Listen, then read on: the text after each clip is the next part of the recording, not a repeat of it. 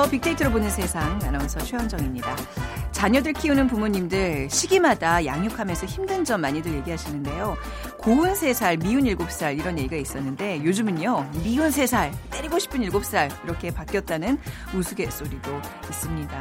그리고 더 큰 걱정은 중학교 2학년 중2병 사춘기 시기를 손꼽는 분들 많은데요. 그야말로 질풍노도의 시기. 뭐 짜증, 반항, 친구, 다툼, 성장 이런 단어들이 연관 검색어로 등장합니다. 자, 바로 이 사춘기, 몸과 마음이 아이에서 어른으로 성장해가는 과정인데요. 이런 성장통을 거치고 나면 언제 그랬냐는 듯이 성숙한 모습으로 거듭나게 됩니다. 그런데 사춘기, 요즘은 중2 시절이 끝이 아니라고 하죠. 직장 생활하는 초년병들 다시 한번 직장인 사춘기를 겪는다고 합니다. 오늘 그 얘기 좀 더 나눠보도록 하죠. 직장인 사춘기라는 키워드로 오늘 빅데이터 분석해 보고요. 민족 최대 명절 설이 이제 한 주 앞으로 다가왔습니다. 설하면 좀 떠오르는 음식 이거 아닐까 싶어요. 돈이 보이는 빅데이터 시간에 만두 전문점 창업 아이템과 성공 비법 같이 살펴드리겠습니다. 그래서 오늘 빅퀴즈도요. 만두와 관련된 문제네요. 자, 만두의 종류 참 많습니다. 지역에 따라 빚는 모양, 껍질의 그 재료나 모양, 삶는 방법에 따라서 다양한데 껍질의 재료에 따라서 밀만두, 메밀만두, 어만두, 또 골무처럼 작게 빚은 골무만두, 석류 모양을 딴 석류만두, 큼직하게 빚은 대만두, 그리고 껍질 없이 소를 밀가루에 굴려서 만든 굴림만두도 있습니다. 자, 그럼 사각진 모양으로 만든 만두, 사각진 모양으로 만든 만두. 이런 오늘 맞춰주시는 게 문제입니다. 물 위에 어, 조각이 떠 있는 모양이라고 해서 붙여진 만두입니다. 저도 이게 사실 그 비키즈를 뭐 미리 막 뭐 듣고 오진 않는데 뭐죠? 1번 왕만두, 2번 소만두, 3번 편수, 4번 송편 중에 정답 오늘 골라주시면 됩니다. 방송 들으시면서 정답과 함께 다양한 의견들 문자 보내주세요. 오늘 당첨되신 두 분께 커피와 도넛 모바일 쿠폰 드리겠습니다. 휴대전화 문자 메시지 지역번호 없이 샵 9730이고요. 짧은 글은 50원, 긴 글은 100원의 정보 이용료가 부과됩니다.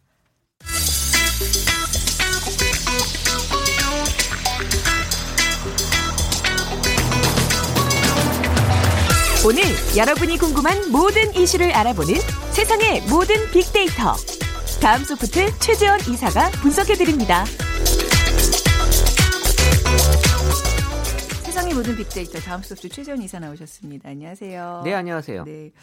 자, 오늘 아이고 사춘기 얘기를 할 텐데 그 최재현 이사께서 겪었던 사춘기의 그 모습은 어떤 거였어요? 어떤 사춘기를 말씀하시는 건가요?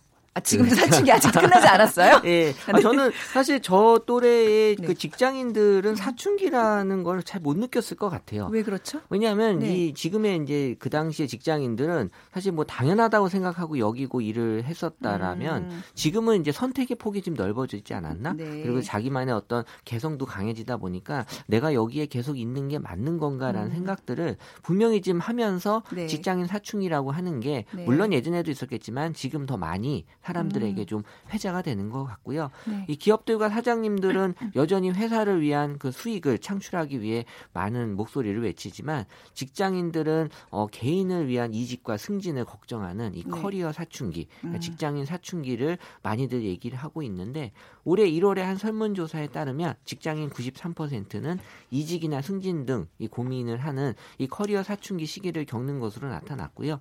이걸 겪는 이유로는 어, 뭐 비교되는 되는 연봉 또 음. 반복되는 음. 업무 등의 큰 이유가 있었고 이런 걸 겪는 시기가 딱 근무 3년 차가 34.6%로 아, 3년 차요. 네, 네, 가장 많았고 1년 차가 22.9%, 음. 2년 차가 18.7% 순이었는데 어 이렇게 이런 사춘기를 겪는다는 답변은 1년 차에서 3년 차에 집중된다라는 네. 사실을 알 수 있고요. 어 이렇게 온 찾아온 이유를 조사해 봤더니 어쨌든 연봉이 낮아서가 49.8% 그리고 반복되는 업무가 35.3% 27% 그리고 이제 너무 일이 많아서도 있어요. 27%. 음, 네. 한참 어. 일 많이 할 때니까요. 네. 네. 뭐 사실 이거는 지금 또 어떤 연차가 있으신 분들도 해당될 네. 것 같고요. 네. 또 고용의 불안정 또 25.1% 있어서 어쨌든 69.4%가 이 커리어 사춘기를 경험했다라고 볼 수 있고 어 이처럼 직장인 대다수가 현재 커리어 관련 고민거리를 안고 있지만 이런 고민을 상담하고 있는 직장인들은 네. 많지 않다. 라고 볼 수 있죠. 예, 그러니까 제가 그 최 이사님의 사춘기를 왜 물어봤냐. 우리가 보통 사춘기 하면 뭐 중학교, 고등학교 고 맞아요. 이제 10대 그때잖아요. 그러니까 불확실한 미래로 인한 그 불안감, 고민 이런 것들을 우리가 흔히 그 시기에 어떤 우리 정서라고 알고 있는데 이게 직장인들도 이런 지금 불안함을 겪는다는 얘기잖아요. 그렇죠. 네. 네. 저도 근무 1년차, 3년차 그때를 지금 돌이켜 보니까 좀 제일 힘들었던 것 같기는 해요. 어, 네. 사실 제 기억으로는 딱 1년 차에 많이 움직였던 것 같아요. 아, 왜냐하면 이제 그때는 네. 평생 직장 개념이 있었던 맞습니다. 때긴 하지만 네. 처음에 들어와서 아니다 싶으면 그때 음. 빨리 나가는 그렇죠. 그런 분위기. 네.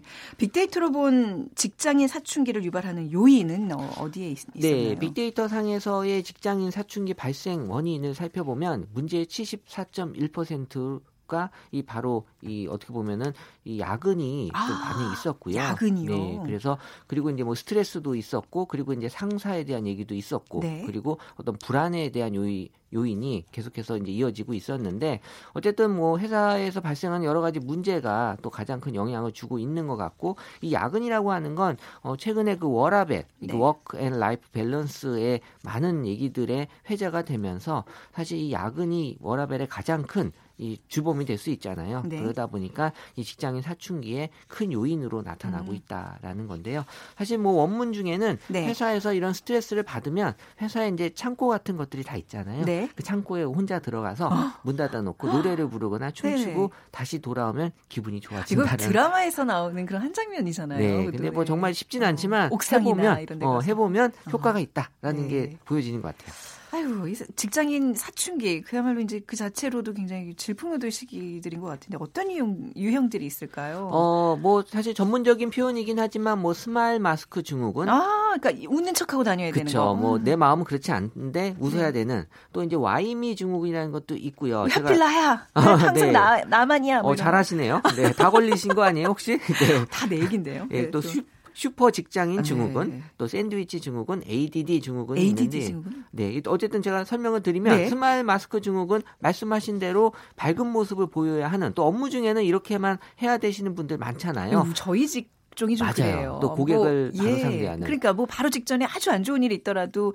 이렇게 딱 카메라 앞에서는 어, 뭐 인상 쓸 수는 없잖아요. 어, 그래도 예. 인상 쓰시는 것 같은데 아닌가? 저 네. 지금 항상 웃고 있잖아요. 아, 네. 어쨌든 이런 강박에 내 표현을 마음대로 못하는 이런 또 증후군이 또 이 smile mask 증후군이고 why me 증후군은 또 말씀하신 대로 직장에서 왜 나만 해야 되냐? 그러니까 음. 자신만 부당한 대우를 받는다라는 그런 이제 스스로의 그런 압박감이 또 이 why me 증후군 또 슈퍼 직장인 증후군은 직장을 잃을지 모른다는 그 두려움과 불안감에 음. 휩싸여서 자신의 의지와 상관없이 일에 몰두하려고 아, 하는 이런 게 또 슈퍼 네. 직장인 그 샌드위치 증후군은 이 직장과 가정 모두에서 인정받아야 아, 된다고 생각하는 어, 저 같아요. 저 샌드위치 증후군 분명히 걸린 것 같고요. 네. 네. 그리고 이제 ADD 증후군은 이 After Downsizing 이 D 이것 좀 읽어 주실래요? Decertification Syndrome. 네, 네 이거 뭐예요? 어, 어쨌든 이 구조 조정 후에 직장에 남은 구성원들이 겪는 정신적인 아. 현상이 ADD 증후군이라고 하네요. 야, 굉장히 뭐 쉬운 개념에서부터 어려운 이런 개념까지 이 증후군들이 다양하게 도 분류가 되고 있는데 네. 직장인 우울증도 어떻게 그런 뭐 직장인 사춘기 유형으로 좀 떠오르고 있나요? 이건 네. 좀 심각한 문제인데. 한 연구 결과에 따르면 한국 직장인 100명 중 네. 7명이 일단 우울증 진단을 뭐 받아 받고 있다. 아, 아마 제 생각에는 100명 중 7명보다 더 많을 것 같아요. 그렇죠. 이건 사실 정확하게 이 진단하기 어려워요. 어려워요. 하지만 이제 네. 추정한다라는 네. 거고요. 그러니까 본인이 우울증으로 밝힌 사람들만 7명이다라는 거지. 어떻게 보면은 네. 밝히지 않았지만 우울증에 또 걸려 있는 분들도 많을 것 그럼요. 같고요. 실제 빅데이터 상에서도 우울증 연관어로 직장 생활 관련된 키워드에 언급량이 급증하는 모습이 보이고 있는데 우울증 관련 회사 및 직장 키워드가 2016년에 비해 2017년에 약 3배 이상 증가하는 양상을 보였고요. 이 월급과 상사라는 키워드가 또 약 1.2배, 또 야근이란 키워드가 7.2배 증가하는 모습을 보였는데 어 저는 솔직히 야근은 네? 예전보다 이 절대적인 야구로는 좀 안 하거든요. 어, 음. 근데 이제 그 야근에 대한 사람들의 그 인식 자체가 네. 좀 바뀐 부분이 분명히 있어요. 네. 그래서 예전에는 야근이 당연시 받아들여졌다면 지금은 야근은 어떻게 보면은 좀 드문 일이기 때문에 네. 이 야근을 어쩌다 한 번 하는 거에 대해서 좀 많은 사람들의 표현이 음. 좀 강하게 나타나지 않았나라는 게이 음, 네. 데이터상에서 들어가 있어요. 우울증 스트레스 요인의 1위라고 아까 그러셨잖아요. 네. 야근은 좀 많이 줄여 주셨으면 좋겠네요. 네. 그래서 야근이라고 하는 게 사실은 네. 내가 하지 않아야 될 일을 한다라는 생각이 커지면서 스트레스가 좀 음. 많이 생기는 것 중에 하나인 것 같고요. 어쨌든 직장인 우울증의 발생 원인의 구체적인 업무를 보다는 네. 이 월급이나 상사, 야근 등과 같은 어, 직장 그 주변 요소에 대한 경우가 좀 많이 음. 어, 발생하고 있다라는 게 분명히 있었고 이 직장에서 직원이 우울함을 느낀다고 말하면 아직도 상당수의 상사나 동료가 어, 어떻게 보면 너의 그 멘탈이 약해서 그런 거 아니냐. 맞아, 그 얘기가 제일 나쁜 거예요. 네, 정신 상태가 그러니 일을 그렇게 그따위로 하지. 이거 굉장히 두 번, 세 번 상처를 주는 어, 되게 얘기거든요. 자연스럽게 지금 나오시는데 지금 후배한테 지금 막 어, 대하시는 것 같아요. 조금 전에 30분 전에 누구한테 하고 왔어요. 그러니까요. 네. 아니, 듣고 왔는지도 모르고요. 네. 네. 어쨌든 이런 그 나를 이해해주기보다는 네. 뭔가 나, 내가 문제가 있다라고 좀 느끼게 해주기 때문에 더 우울증이 심하게 어, 생기는 것 같고요. 네. 이러면서 계속해서 이제 해결, 해소가 되지 않으면 이 실수를 또 연발하게 되고 네. 그러면서 이제 내가 실력이 없는 또 그런 음. 또 직장이다라는 직장인이다라는 또 비난을 받게 돼서 악순환 이 계속 이어진다는 거예요. 네. 그래서 이런 그 우울증 환자는 자신의 마음을 표현하기 어려운 상황이 있기 때문에 실제 조사에서도 우울증 환자의 71%가 이 직장에서 우울증을 숨기고 싶어 하고 47%는 우울증으로 인해 직장에서 차별을 받을 것이라고 음. 생각을 하고 있다고 하네요. 그러네요. 그러니까 항상 내가 조금 후배들 또 이제 부하 직원을 좀 다루는 자리에 올라가면 그때를 떠올려야 되는데 그게 안 되나 봐요. 근데 왜냐하면 네. 관리자들도 네. 말이 관리자지 네. 또 자신의 입장도 되게 애매하거든요. 샌드위치잖아요. 그렇죠. 위에 눈치도 위에 봐야 있, 되고 있으니까. 또 밑에 또 관리해야 네. 되고 그러니까 그분들 입장도 음. 분명히 있지만 네. 어쨌든 좀 더 어려운 입장을 네. 이해해 줄 필요가 있지 않을까. 그래도 요즘 젊은 어떤 기업들 뭐 이런 많은 뭐 벤처나 이렇게 뭐 신생 이런 기업들 근로장들 보면 이런 직장인 사춘기에 많은 현상들을 좀 치료하기 위해서 다양한 일들을 좀 하고 있는 것 같아요. 좀뭐 뭐 이사님이 지금 속해 있는 것, 것도 그렇고 좀 어떻게 이런 직장인 사춘기를 치료할 수 있을까요? 좀 좋은 대안을 좀 남기고 가주세요. 그럼 뭐 대기업들도 네. 예전하고 많이 달라져서 뭐 직장 내에서 그렇게 아주 딱딱한 분위기가 네. 또 있지는 않겠지만 저희 같은 회사는 그래도 좀 이 중소기업이다 보니까 네. 더 자유로운 분위기가 있어요. 네. 그래서 사실 저희는 뭐 재택근무도 지금 시행하고 있고 아, 그리고 그렇습니까? 네. 네. 그래서 회사 내에 또 휴게실이라는 공간도 네. 정말 다른 회사보다는 좀 더 신경 써서 많이 좀 구성을 하고 있기 때문에 음. 뭔가 회사에서 힘들다라고 느낄 때 쉴 수 있는 네. 그런 여건들은 좀 마련을 해주고 있거든요. 근데 뭐 그게 근본적인 치유가 되진 않겠지만 어쨌든 빅데이터를 통해서 이 직장인 사춘기, 이 커리어 사춘기를 치료나 예방하기 위한 키워드를 데이터상으로 봤을 때는 네. 일단 1위가 대화였어요. 아. 그러니까 내가 지금 이렇게 힘들구나라는 걸 너무 숨기고 있지 말고 말고 네. 어, 누군가에게 친한 사람들에게 같이 대화로 좀 풀 수 있는 방법을 찾는 게 좋을 것 같고요. 그리고 나만 그렇지 않다라는 좀 긍정적인 생각들을 좀 갖게 되면 어, 서로 좀 이해할 수 있는 부분들도 있을 거고 네. 그리고 요새 또 많이들 하지만 이제 취미 그러니까 뭐 덕, 질이라 그러죠. 네네. 어, 이, 마이크를 치면서 어, 말씀하세요. 어, 그 덕질을 어, 저도 네. 이 취미를 좀 가져야 되는데 네. 못 갖고 있어서 그런 것 같아요. 아, 굉장히 중요한 것 같아요. 네. 회사가 단순히 나의 의무감을 해소하는 그런 데가 아니라 맞아요. 같이 취미를 공유할 수 있다면 정말 즐거운 마음에 출근하지 않을까요? 그러니까 사실 이 취미만 네. 잘 갖고 있어도 네. 내가 지금 잠깐 이 일을 벗어날 수 있다라는 네. 그런 어떤 좋은 그런 게 음. 나타날 수 있을 것 같고 네. 그리고 이제 자신감이라든지 자존감 음. 그리고 또 이제 여행이나 휴가, 여가, 자기 개발 등을 통해서 이런 직장인 사춘기를 극복할 수 있는 네. 그런 데이터 상에서의 어, 어떤 특징들이 나타났는데 어쨌든 뭐 자기의 자신감과 자존감을 회복하기 위한 이런 행위가 되게 중요하다라는 네. 거가 보여질 수 있었고 어쨌든 더 악화시키지 않을 수 있도록 본인이 지금 심각하다고 생각이 들때 네. 어떻게든 자기가 스스로 조치를 좀 취하지 않으면 왜냐하면 이게 지금 남이 해결해 줄 수 있는 문제는 아니거든요. 아, 그렇죠. 네. 그렇긴 하죠. 근데 좀 이렇게 어떤 회사 기업 차원에서도 이런 노력들이 많이 필요한 것 같아요. 제 아는 친구는 이런 취미 생활을 같이 공유한다는 취지로 뭐 독서 이런 거를 뭐 분기 주기별로 한대요. 근데 독사고 나서 독감을 써내는데 그것 때문에 미치겠다고. 그러니까, 그러니까 이게 고려하지 않은 그 정말 개개인의 취향을 고려하지 않은 이런 정말 단체적인 이런 활동은 또 자제해야 되지 않을까 취미는 싶고요. 본인의 취미를 얘기하는 거지. 회사 내에서의 어떤 어, 뭐 아, 강압적인 취미는 절대 안 되겠죠. 그렇죠. 이 정글 같은 조직이 아니라 정말 생존만을 위한 그런 조직이 아니라 공존을 함께 생각해야지 생산성도 높아지는데 말이죠. 자, 오늘 직장인 사춘기에 관한 이야기 다음 소프트 최재현 이사와 함께 나눠봤습니다. 감사합니다. 네, 감사합니다. 네.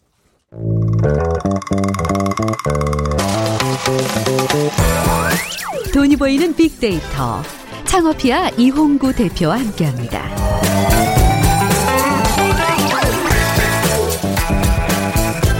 창업피아의 이홍구 대표 나오셨어요. 안녕하세요. 네, 안녕하세요. 오늘 네. 빅퀴즈 좀 네. 천천히 하. 저 약간 처음에 네. 시작하면서 내면서 좀 당황했어요. 제가 정답을 모르겠더라고요. 부탁드리겠습니다. 이게 살짝 어려울 수도 있어요. 지금 찾아봤어요. 아, 네네네. 자, 그 껍질의 재료에 따라서 밀만두, 또 메밀만두, 어만두, 또 골무처럼 작게 빚은 골무만두, 네. 또 석류 모양을 딴 석류만두, 큼직하게 빚은 대만두, 그리고 껍질 없이 소를 밀가루에 굴려서 만든 굴림만두. 이 굴림만두가 요즘 조금 인기를 끌고 있거든요. 네.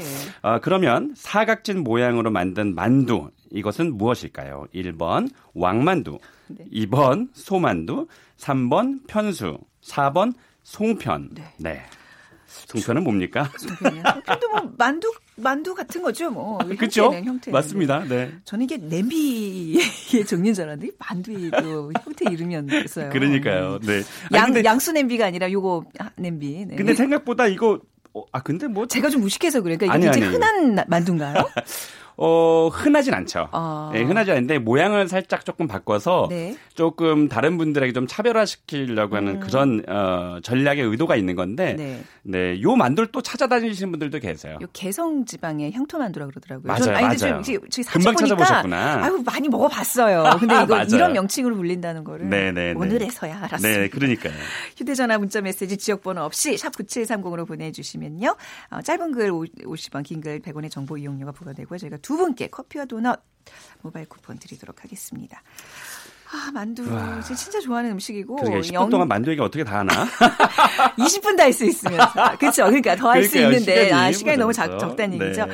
특히 이제 설을 네. 앞두고 만두 얘기를 오늘 좀 본격적으로 맞아요. 할 텐데 만두 시장이 좀 요즘 뜨고 있다면서요? 네, 뭐 일단 뭐 빅데이터를 보면은 어, 만두를 만드는 이제 냉동만두라고 하잖아요. 그 네. 제조업체들의 매출이 계속 뛰고 있어서 지난해만 약 한 4천억 대 억 원대 정도 됐고요. 네. 올해는 아마 더 증가할 것으로 보여지는데 이게 이유가 사실은 예전에는 그 과거 한 20년 전만 해도 그 제조사에서 만드는 만두가 그렇게 썩 어, 되게 맛있다 이런 생각 안 했는데 아. 어, 지금은 뭐 그 냉동 만두가 그야말로 지금 말씀하신 대로 되게 맛있어요. 어, 되게 맛있어요. 그래서 네. 이게 해외도 수출이 되면서 아, 네. 뭐 매출이 굉장히 급격하게 올라가고 있고요. 네. 어, 일단 전국에 만두 전문점이 과연 몇 개가 있을까? 저는 사실 그런 것들이 굉장히 궁금해요. 네. 특히나 또 만두 창업하시는 분들은 경쟁자가 많지 않느냐 이게 굉장히 민감한 얘기라서. 맞나요? 주변에 만두 전문점이 그렇게 많지 않은 것 같은데. 제가 그 네. 대형 포털 사이트에 네. 그 아마 청취하시는 분들이 그거 팁을 좀 알면 좋으실 것 같아요. 네. 과연 뭐 만두 전문점이 몇 개가 있을까? 이게 사실은 정부라든지 어떤 기관에서 공식적으로 잘 통계를 내놓기는 힘들거든요. 네. 그러니까 무슨 얘기냐면 이런 것도 좀 앞으로는 개선이 필요할 것 같아요. 뭐냐면 우리가 사업자 등록을 할 음. 때는 어 세무서 가서 등록을 하잖아요. 네. 그때 우리가 뭐 한식이나 중식이나 이렇게 체크하는 부분들은 있을 수 있는데 네. 만두 전문점이다. 아. 예를 들면 뭐 라면 전문점이다. 칼국수 전문점이다. 이렇게 좀 예. 그러니까 이게 좀 디테일하게 항목이 음. 들어가면 네. 아마도 그게 굉장히 빅데이터잖아요. 그렇죠. 그러면 그렇죠. 매년 네. 몇 개가 됐는지만 그럼요. 알아도 네. 아마 창업자분들이 도움이 되실 것 같은데 아, 지금 그렇게 아주 없어요. 큰 카테고리 안에서 한식, 중식 이렇게 나눠져 있어요. 그래서 저는 사실은 그게 되게 안타까운 아, 게 순대 전문점이지. 네네. 이런 게 없나 보죠. 그러니까요. 오. 그래서 아마 그뭐 국세청 관계자가 보시 들으실지는 모르겠는데요. 네. 일단 창업자분들이 지금 굉장히 많기 때문에 그렇게 네. 좀 디테일하게 좀 자료를 좀 분석할 수 있는 필요가 있을 것 같아요. 네. 그래서 어쨌든 포털 사이트에 그 지도라는 카테고리가 있어요. 네. 그래서 만두 전문점이라고 제가 검색을 해봤더니 전국에 11,865개가 나오는데 네. 아주 100% 정확하다고 볼 수는 없지만 어 그래도 신뢰도 수준은 좀 높거든요. 음. 그리고 만두를 취급하는 그 업소가 19,945개가 있었고요. 많죠. 사실은 음. 많은 거죠. 그리고 공정거래위원회에서 제가 그 프랜차이즈는 과연 몇 개가 있을까 자료를 봤더니 어, 만두라는 단어가 들어간 네. 어, 키워드를 검색했더니 어, 프랜차이즈 만두 전문점이 브랜드가 23개가 있었고 네. 교자라고 또 제가 쳐봤어요. 아, 일단 네네. 3개가 있는 것으로 보여지니까 26개인데 이제 만두라는 키워드가 들어가 있지 않는 음. 브랜드도 있기 때문에 우리나라에 한 30여 개의 만두 전문점 프랜차이즈가 있다라고 이렇게 추정이 가능한 것 같아요. 네. 네. 만두 하면요. 네. 이런 뭐 프랜차이즈 이런 걸 좀 떠나서 음. 정성. 음. 예전에 할머니가 만들어 아, 주시던 아, 우리 집 우리 제가 다 해버려야지. 그러니까 우리 집에는 전문가. 전통적으로 소를 어떤 걸 넣는다. 이제 집집마다 다 개성이 있는 게좀 네. 만두잖아요. 맞아요.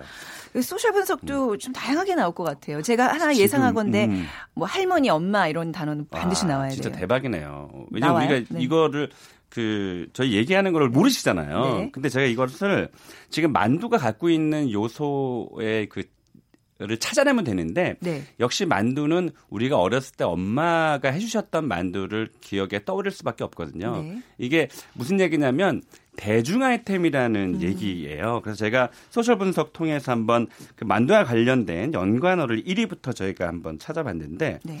1위가 물만두. 아, 아, 저도 요즘에 물만두를 먹고 있는데 네. 물만두가 그러니까 예를 들면 군만두라든지 뭐 여러 가지 만두 종류가 있잖아요. 근데 물만두가 이게 지금 오늘뿐만 이게 오늘 새벽에 제가 본 거거든요. 네. 근데 지난해도 제가 그이 영화 검색을 한번 봤는데 1회 네. 1위였나 2위였나 때 물만두가 올라갔어요. 물만두가 항상 그러니까 우리나라 사람들이 물만두를 좋아요. 가장 좋아하는 것 같아요. 어... 이게 이제 창업자분들이 힌트를 좀 가지셔야 네, 될 네. 부분이죠. 그리고 2위가 BTS. BTS 네, 제가 빠져 있는 요즘 방탄소년단. 아 BTS가 방탄소년단이구나. 거기 만두가 왜 나와요? 아이 그래서 제가 찾아봤더니 만두와 BTS 어, 찾아봤어요. 근데 네. 방탄소년단에 B라는 멤버가 있어요. 네. 이 친구가 이 멤버가 그 방탄소년단에 또 지민이라는 멤버가 있어요. 네. 네. 이그 만두 때문에 다퉜대요. 아 진짜 싸운 게 아니라 뭐 이제 서로 먹겠다고 다툰 거겠죠. 아. 이게 지금 뭐 방탄소년단의 그 사실 검색 조회수가 굉장히 많거든요. 그러다 네. 보니까 이제 만두와 연관이 돼서 2위에 네. 올랐고요. 네. 3위가 냉동, 4위가 음. 윤기, 윤기가 잘잘 흐르는 음. 뭐 이런 검색어가 나왔고요. 5위가 역시 군만두가 나왔습니다. 아, 예. 그리고 최현정 아나운서께서 말씀하신 어머니가 어머니, 드디어 어머니 6위에 올라옵니다. 네, 네. 그래서 저는 창업하시는 분들 이 마케팅 요소로 어머니를 삼는 어, 음. 찾는 게 좋을 것 같고요. 네. 7위가 김치, 8위가 맛, 9위가 물, 그리고 10위가 음. 라면. 아마 만두 라면을 생각하는 것 같습니다. 아, 네. 벌써 지금 아마 만두 얘기 시작하면서 많은 분들이 폭풍 검, 저기 공감을 하실 거예요. 어, 그러니까요. 그러니까 그만큼 만두라는 거는 네. 전 연령층이 좋아할 수밖에 없는 아이템. 저 제 주변에서 만두 싫어한다는 사람 뭐 한두 명은 있었겠지만 대부분 좋아하죠. 그러니까 창업 아이템으로서 네. 괜찮다는 얘기 아닌가요? 그 사실은 저희 방송이 지금 저도 지금 횟수로 한 4년째 지금 우리가 하고 있잖아요. 아, 그렇죠. 어, 그러니까 벌써 시간이 그렇게 흘렀네요. 네. 됐어요. 근데 이 빅데이터가 얼 만큼 정말로 유효한지 유용한 가치가 있는지를 네. 사실 방송을 통해서도 저도 알았기 때문에 우리 창업자분들이 뭐 이런 좀 지혜를 좀 빅데이터 찾아본 지혜를 좀 발휘했으면 좋겠습니다. 네. 자 만두 종류가 굉장히 많은데 뭐 어떤 종류로 어떤 가게를 차려야 될지 좀 구체적인 얘기 이제부터 좀 시작해 보겠습니다. 네. 어, 일단 조리 방법에 따라서는 뭐 다 아시다시피 뭐 군만두, 찐만두, 물만두, 튀김만두 뭐 이런 방식이 있는 거 다 아실 거고요. 이 요리 방법에 따라서 또 다릅니다. 네. 김치가 들어갔는지, 어, 고기가 들어갔는지, 음. 새우가 들어갔는지 아마 이 방송 보시는 분들이 군침이 질, 지금 막 흐르실 것 같습니다. 네, 그리고 부추가 들어갔는지, 아. 잡채, 갈비, 어, 뭐 갈비만두가 들어가서 몇 년 전에 뭐, 뭐 대박이 난 네. 네, 인기가 있었는데 제가 이것들을 살펴보면서 음, 이런 생각을 한번 해봤어요. 그러니까 만두가 왜 그 제가 말씀드린 그 갈비 만두가 그거 하나 때문에 매그 가게 분식집의 가게 매출이 두 배가 뛰었거든요. 아, 그거 네네. 하나 때문에 음. 그래서 어 대중들이 특히 청소년들이나 젊은 층에서 좋아할 만한 소를 집어넣으면 좋겠다 그래서 네. 제가 생각해 본 게 치즈를 넣어서 치즈 만두를 한번 만드는 것도 좋을 것 음, 같고요. 네. 물론 맛있게 만들어야 되겠죠. 근데 그게 뭐 우리가 뭐 예를 들면 뭐 SNS를 통해서 굉장히 이슈가 될 수 있다라는 거죠. 그리고 뭐 불갈비 만두, 네. 또 제육볶음 되게 좋아하잖아요. 제육 만두. 아, 결국 다 넣을 수 있다는 얘기네요. 네, 피자 만두, 떡볶이 넣으면 떡볶이 만두. 아, 근데 네. 이게 그 일단 무조건 기본적으로 맛있어야 되겠지만 중요한 것은 우리가 흔히 잘 알고 있는 뭐 페이스북, 음. 인스타그램, 블로그라든지 이런 SNS 통해서 또 20, 30 30대 또 40대 젊은 층들이 계속 올려주니까 네. 이슈를 끈다면서 굉장히 좋은 거죠. 음, 네. 그 저는 개인적으로 맛있는 만두집을 가면요. 네. 이거 혹시 좀 냉동으로 파는 거 있어요? 해서 좀 더 싸와요. 어, 그래가지고 냉동실에 얼려놓고 어, 네. 녹여 먹으면서 아 이거 그때 거기 가게에서 먹었던 건데 집에서도 먹으니까 맛있네 하면서 아, 그 여운을 좀 더 연장시키는. 근데 음. 만두 전문점 간혹 만두를 안 네. 싸주시는 곳도 있는데 저는 음. 이런 걸 좀 병행하면 좋을 것 같아요. 이태원에 굉장히 제가 잘 가는 만두집인데 거기는 택배로도 그 만두를 보내주더라고요. 거기서 제일 잘하는 만두가 뭐예요? 반달만. 아. 그게 좀 맞죠? 지금 제가 요즘 뭐 어, 예, 어. 난리예요. 그러니까 이태원에서 굉장히 요즘 유명한데 아, 중국식으로 좀 하는 맞아요. 아, 반달 만두인데 거기다가 왜 그 약간 어 음. 뭐랄까 얇은 밀가루를 맞습니다. 같이 네네 네, 음. 굳히기 때문에 네네. 요즘 핫하고 있죠. 그렇죠. 네. 겉에 그 이제 그 만두 피 를 조금 더 이렇게 넘어서서 바삭바삭하게 구워서 주잖아요. 그래서 그 특히 삼청동에 가면은 몇 군데 음, 네. 만두 전문점 되게 잘 되는 데가 있는데 네. 지금 말씀하신 대로 추가 매출을 올리기 위해서는 음.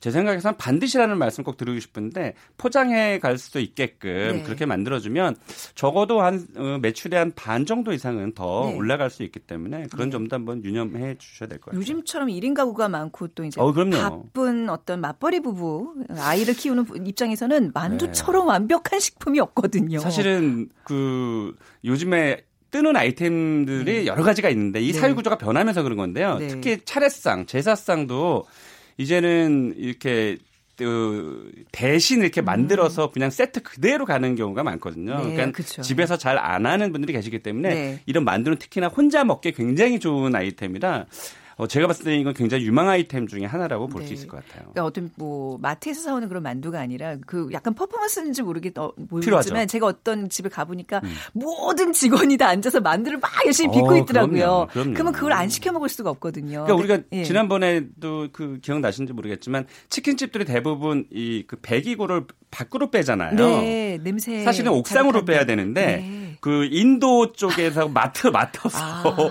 일단 그 구매욕을 자극하는 예, 것처럼 예, 예. 실제로 잘 되는 만두집의 공통점들을 음. 보면 그 문 앞에 그 네. 창문 쪽에다가 그 만두를 빚는 그, 그, 그 뭐랄까요. 그 장소도 만들어 놓고 예. 또 한쪽에서는 절구통, 돌 절구통 같은 데서 그 갓 김치를 막 버무려 가지고 일부러 그런 것들을 퍼포먼스로 아 보여주시거든요. 네. 근데 그건 반드시 매출에 영향을 미칠 수 있죠. 음. 네. 그리고 대부분 만두 전문점이 뭐 큰 데도 있습니다만 그 길거리에 좀 분식집 아. 개념으로 조금 조그맣게 좀 운영을 하는 곳들이 많은 것 같은데 그게 좋은 전략인가요? 완전 좋은 전략이죠. 음. 지금 지금은 이제 프랜차이즈로 조금 성공한 최근에 성공한 네.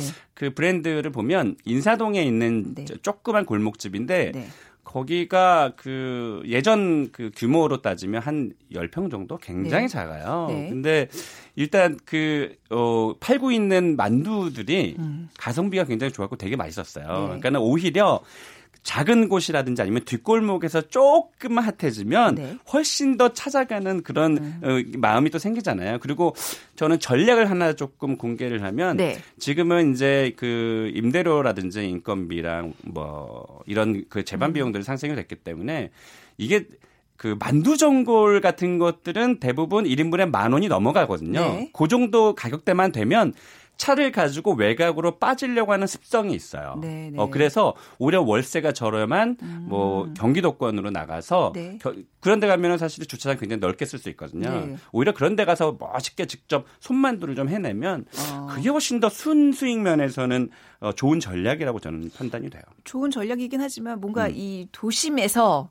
성공을 해야 또 그 브랜드를 갖고 나갈 수 있는 거 아니야? 무작정 외곽부터 시작하면 좀 위험 부담이 있지 않나요? 아니 그렇진 않아요. 아, 그래요? 요즘에는 예, 그러니까 예전하고 많이 다른 것은 네. SNS를 어떻게 활용하느냐의 문제인 아, 것 같아요. 일부러 네. 뭐 어, 하는 경우도 있겠지만 음. 젊은 층들을 조금 끌어모으면 네. 뭐 성공할 수 있는 확률이 조금 더 높아지죠. 아, 그렇군요. 저는 오히려 외곽으로 나가라고 해요. 아, 네. 네네. 지금 수도권에서의 그 임대료가 너무 음. 비싸기 때문에 그런 것도 좀 필요하다고 봅니다. 그렇네요. 진짜 만두 얘기는 시간이 후딱하네요. 그러니까 이거 뭐 반도 안한것 같은데 이거. 그러니까 그렇습니다. 네. 아이고 근데 뭐 아무튼 맛있는 네. 만두 이야기 또 서랍 두고 이렇게 또 군침 흘리면서 얘기를 해봤습니다. 네. 창업피아의 이용구 대표와 만두 전문점 창업 아이템과 성공 비법 얘기 나눴습니다. 감사합니다. 네, 고맙습니다. 네. 자 오늘 정답은요 편수입니다. 5988님 아, 만두 좋아하는 딸아이는 왕만두, 김치만두, 고기만두, 사각진 편수까지 너무 좋아합니다. 올 설에 겨울에도 맛있게 만들어줘야 되겠네요 하셨고요. 7048님 주로 버섯이나 야채를 넣은 여름 만두죠 하셨는데 진짜 이게 여름철에 먹는 개성지방의 향토 음식이라고 인터넷에 나와 있네요. 우리 집 만두 요리사로 유명한 부암동의 김주영 씨, 김주영입니다. 하시면서 이름까지 밝혀주셨어요. 자 오늘도 네 장사 잘 되시길 바라고요. 자 오늘 두 분께 어, 커피와 도넛 모바일 쿠폰 드리겠습니다. 저는 내일 오전 11시 10분에 다시 찾아오죠. 지금까지 아나운서 최원정이었습니다. 고맙습니다.